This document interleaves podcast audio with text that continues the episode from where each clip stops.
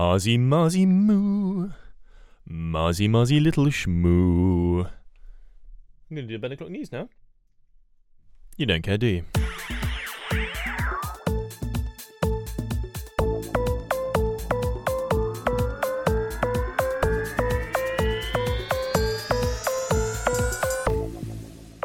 Hello and welcome to the Ben O'Clock News. My name is Benedict Esdale.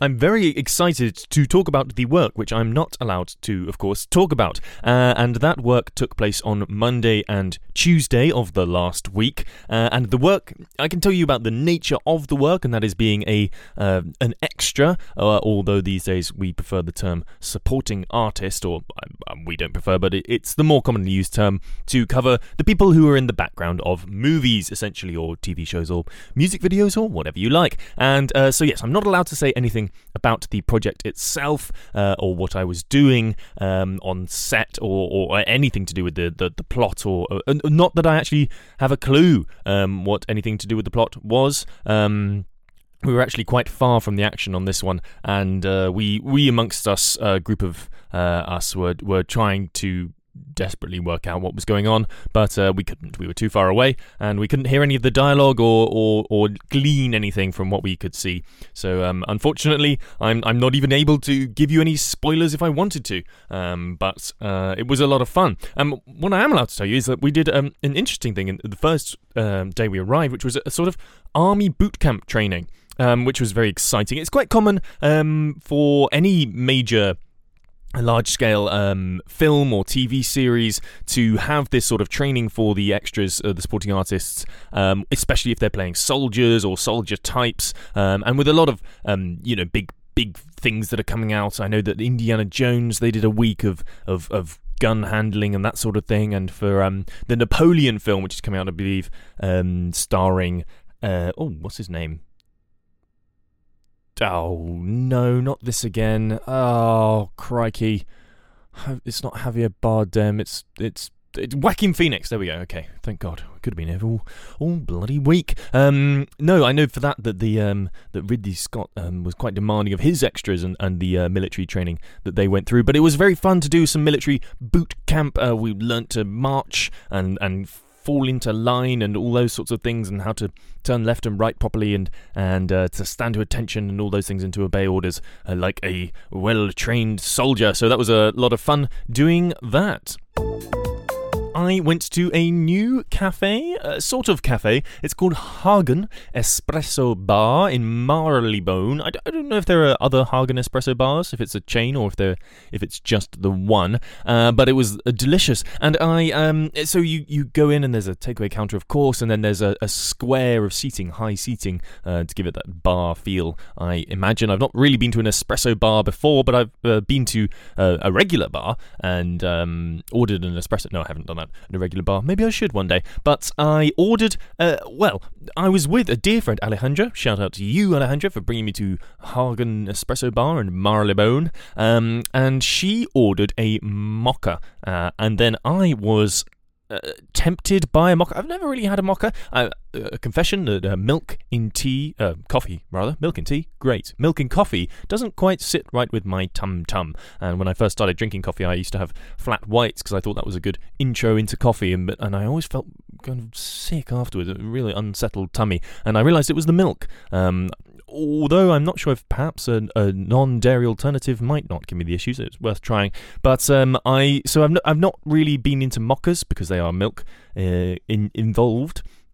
But I was inspired to ask for a black mocha, and uh, I don't think that's a real thing. And the woman who I ordered uh, from certainly gave me a quizzical look, uh, but she said, Do you mean like an Americano with chocolate? And I said, Well, yeah, I guess I kind of do. And she made me one, which she offered dark or milk chocolate. I chose dark. I think in the future, if I was going to order another chocolatey Americano, then I would go for milk. I think the bitterness of the dark chocolate um, combined with the bitterness of the coffee was a bit too much on the bitter side. Um, but uh, there you go. There's a new coffee recommendation for you. If you are an Americano drinker, just uh, ask for it with chocolate, uh, but not a mocha. It, uh, crucially, very very different. Actually, uh, is it just the same if you have a black? It's just, it's basically the same. The point is, chocolate is good for you. Uh, that I don't know if that's true. Don't quote me on that. I was finally able to rendezvous with my Polish correspondent, or, or rather, um, our not just someone who was in Poland, um, or a whole team of people who actually went to Poland in order to gather news for this program, um, and definitely not just for a, a, a holiday amongst friends. Um, but yes, Abby came back from Poland, and we were able to catch up, which was very nice. Um, I still haven't seen her holiday pictures, which she, she is uh, going to sh- show me probably uh, today or, or yesterday or, or tomorrow um, at some point. But I'm looking forward to see that. She went to uh, uh, oh, uh, Gdansk and Poznań or Pot, Potsnan, Pots, Potsdamer, Potsdamer Platz. Had to take the train from Potsdamer Platz. That's a um, irrelevant song lyric. Um, but I don't know. Um, uh, I, I, I, don't know. I don't know what it looks like. I saw one picture of, of Poznan being under construction with some cute little houses in the background. Um, but I'm looking forward to seeing the rest of those holiday pics from Poland. I think they had quite nice weather actually. While we were having a bit of a, a sour uh, week in in the continent. Uh, well, we all know uh, sadly that in the south of the continent there was a lot of um, uh, wildfires caused by the um, excessive heat wave, but in the sort of central European area, I believe it was just quite nice weather. Um, and on the weather front, we're meant to have some quite nice weather in the coming weeks. Uh, 28, uh, even 29 degrees, uh, I believe, next Monday at a week's time. So look forward to that. Get your barbecues out. I have been uh, feeding a cat. Now, I always feed one cat, don't I? Yeah. Most of the time. Anyway, he's uh He's a happy camper. Um, but I've been feeding another cat, and this is the cat Wilfred, um, aptly named after um, Wilfried Zaha, the um, football player, the former Crystal Palace football player. I think he's just moved. I'm not sure where he's, he's gone, but um, uh, no, not actually named after him. I don't know what he's named after. Little Wilf, um, or quite big Wilf actually. I, I, last saw him as a kitten, and he is now a large fluffy cat. But yes, he is uh, uh, living living just the other side of a park from me, and so um, the owners, while the owners are away, I've been feeding him, which is great, and it's a nice uh, stroll across uh, the park in the in the in the uh, morning to go and and deliver his food to him, and it's it's always nice. At first, he, he was a little uh, unsure about me and mistrustful, perhaps, but uh, he's he's warmed up to me, or or at least he, he warmed up to me as soon as he realised that I was opening his little uh, tins of food for him, and then he. As cats often, they're, they're fickle creatures. If, if they realise that you're about to feed them, they'll they'll let anything go. Last night I was happy to spend the evening at my dear friend Williams and Williams and George's, my dear friends Williams and Georgia, and uh, with my dear other friends Charlotte and Phil, and we had a, a lovely little soiree, uh, enjoying um, a rather unusual dinner by the host's own admission, by by by George's admission, an unusual dinner of of uh, sausages cooked in a in a delicious um, sort of honey mustard soy chili dressing, um, and then um, and and beside that, sort of entirely separately, a, a, delicious nacho sort of um, uh, oven baked, wonderful, um, spicy and saucy um, bean involved nacho thing, and um, and I've got to say that the the combination of the two, though visually and um, perhaps thematically uh, disparate, uh, were was wonderful. The combination was delicious, and and um, the first time I, I, accidentally, I think, uh, scooped up a bit of sausage onto one of my nacho crisps, I, I, and put it. Oh my god, the taste explosion was fantastic! It was a the combinations of textures and flavors. So um, there's a recommendation for you from the culinary world if you're if you're looking to spice up your nacho uh, vibe, and I don't mean spices in, in spicy spice because that's a pretty standard for nachos. Probably just whack some jalapenos on there, or or throw some chili into the mix. But um, but if you're looking to shake it up, perhaps um, without uh, the use of a of an ice cream making machine, um, that's more of a churn, isn't it, than a shake? Uh, without the use of a one of those machines that they use to mix paint. When you, when when you get paint made up, they it's white, and then they put the the dyes in, and then they it shakes it all um, quite vigorously. So if you're looking to do that to your nacho experience, then I can recommend a honey mustard based sausage recipe. Although the sausage recipe itself is this specific one is a secret amongst a certain few, but I'm sure you can find something similar, though not quite as good, online. As I am recording this episode, it is half time of the quarter final football match between England and Colombia. And uh, Colombia scored in the 44th minute.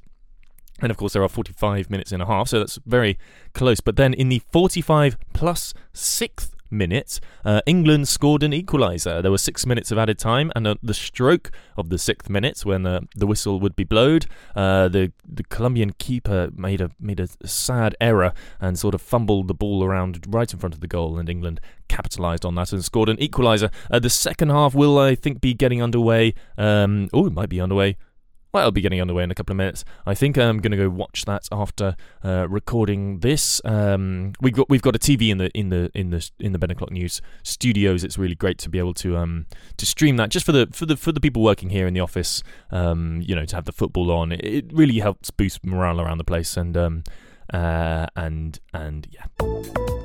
We are now going to jump into On This Day, this day being August the 13th, and in this section we always look back at August the 13th over history, over the annals of time, and, and wonder what went on. And we've got some uh, Ben birthdays. Happy birthday to Ben Hogan, Benny Bailey, and Benjamin Stambouli. And of course, we like to get into the Pope news as well, and uh, the Pope uh, John I became the new pope in 523, and uh, Pope Paschal II became the new pope in 1099. Uh, who I'm reading here w- would become deeply entangled in the investiture investiture controversy. So, if you're interested in the investiture controversy, then uh, an interesting day for you.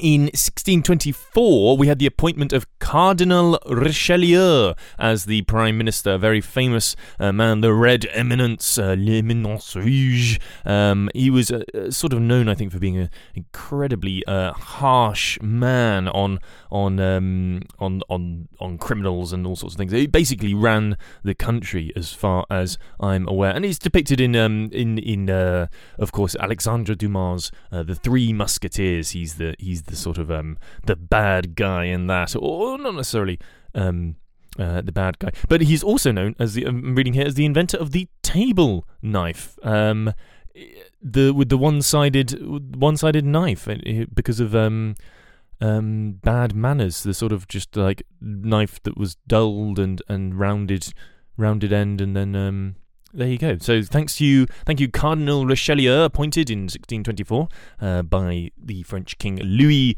the Thirteenth. Um, and we also have a, a, some interesting Louis the Sixteenth of France in 1792 was uh, formally arrested uh, by the National Tribunal and declared an enemy of the people. Um, he was, of course, the last king of France before the French Revolution. Uh, sad day uh, to be a king of France, of course. If you if you are going to be one, um, I'm sure that all the other kings of France went through their own troubles, but um, somehow being the last, it, it's just a, a little sad, isn't it? And I cannot let uh, an on this day pass without wishing um, an on this day happy birthday. Not actually on this day, August the thirteenth, but on a, on the day of of uh, the um, podcast planning that went into um, this episode. So, so it's a sort of a side quest on this day, but uh, but this podcast was actually planned on the 11th of August, um, and that's that's when I sat down to sort of um, look at the week and what had been going on and uh, divine the news. And the news on that day was uh, the birthdays of both my dad and his sister, born on the exact same day. And I know what you're thinking. Well, why didn't you just say his twin sister? Well, they were born on the exact same day, five years apart. Yeah, my dad was born, and then five years later, on the exact same day, his little sister was born. So, a very happy and a strange coincidental birthday to both of them. I wish you all the best of luck and love. And now it's time for Puzzle of the Week from the GCHQ Puzzle Book. Pit your wits against the people who cracked Enigma. And last week uh, we had the solution to the one dimensional puzzle, which turned out to be the members, an anagram of the members of the One Direction band, or former members at least. And then we posited the question, which I'll now read for you again, or you can search for your answer if you've uh, scribbled it down on a scrap of uh, A, A, A5 paper perhaps. Um, but the question was. Uh, off the rails. What's the final member of this sequence? Central, Circle, District, Bakerloo, Piccadilly, Hammersmith and City. Uh, Hammersmith and City being one thing, and then question mark. Um, and those are, of course, all uh, lines on the London Underground system. And there's a clue for that one. If you, oh, hang on, oh, I'm getting a phone call. Oh, it's Abby. Hang on, I'm just gonna. Uh... Apologies for that. We were talking about the lines on the London Underground, and the, that wasn't uh, an important call at all. Um, I, I, let her know I'd just done the Pope's bit, and uh, and she was very upset about missing that. Um, it's a it's a favourite bit of the podcast. I've, I've been I've been told, and, and many others as well. Um, the, the, clue for this question um, of off the rails is uh, think in colour. Uh, so you've got the kink in colour. Now, of course, um, all the lines on the London Underground do have their own colours. Uh, central would be red, um, Circle yellow, District green, Bakerloo brown, red, yellow, green, brown, Piccadilly blue, Hammersmith and City pink. That's sort of like a rainbow, isn't it? But not quite. Uh, I'm just going to look at the answer here and uh, see if it's meant to be a rainbow. It is northern. Oh, so it's not a rainbow. The colours of the lines are red, yellow, green, brown, blue, pink, and black, which score 1, 2, 3, 4, 5, 6, and 7 points respectively in snooker. Gosh. Gosh, that's niche.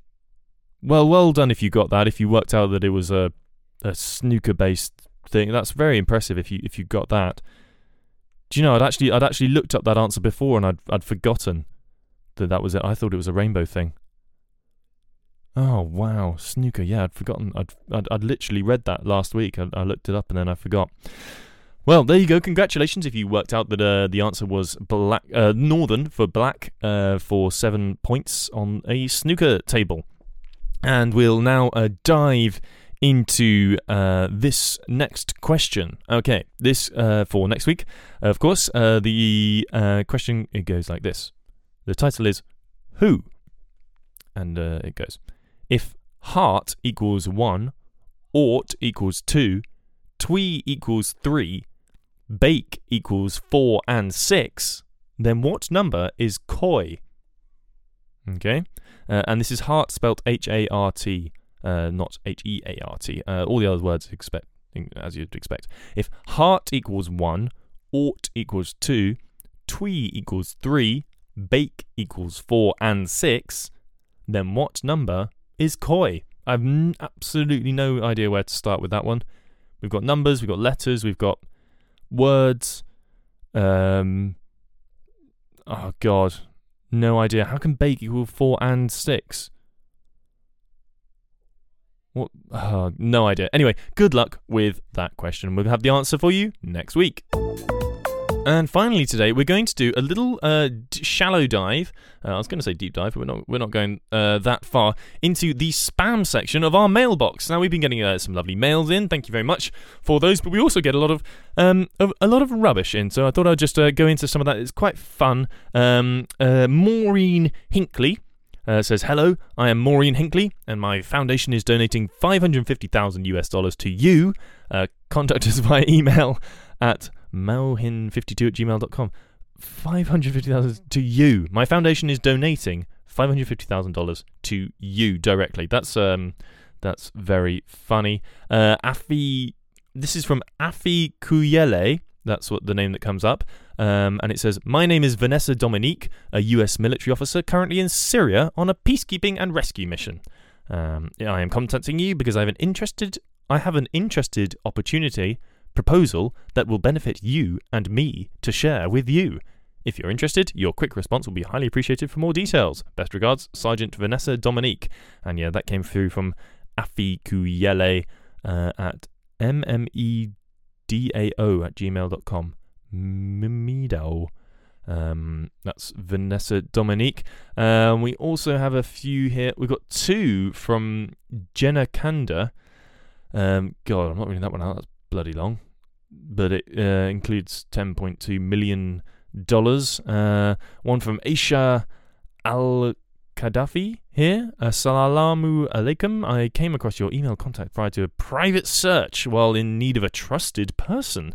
My name is Mrs. Aisha Gaddafi, a single mother and a widow with three children. I am the only biological daughter of the late Libyan president, late Colonel Muammar Gaddafi. I have a per- I have a business proposal for you worth $27.5 million, and I need mutual respect, trust, honesty, transparency, adequate support, and assistance. Hope to hear from you for more details. Gosh, that's quite a. I need mutual respect, trust, honesty, transparency, adequate support, and assistance. There we go. Uh, just a bit of bit of spam there to uh, end the episode. And uh, remember, you can always send your emails, spam or not, uh, if you if you like. If you want to send me some spam, then you're more than welcome. But you can send those to the Ben O'clock News at gmail.com, and we'll be happy to. Uh, answer any questions you have, or just uh, just laugh at a silly picture of a cat if that's what you want to send us. Um, please do if you have any silly pictures of a cat. I'd love that. That's all from me. Thank you very much for tuning into this episode of the Ben O'clock News. I've been Benedict Esdale. Goodbye. Hello, yes, uh, Ben from the future here. Um, um, Benedict Hester from the Ben O'Clock News. Um, just to uh, the, the, that game, England game finished uh, two one to England against Colombia. So England have qualified for the um, semi-final of the World Cup, which will be taking place on Wednesday, Wednesday morning, I believe, at about eleven o'clock or yeah, eleven o'clock uh, against Australia. So uh, well done, congratulations to the um, England football team. That's all. Bye.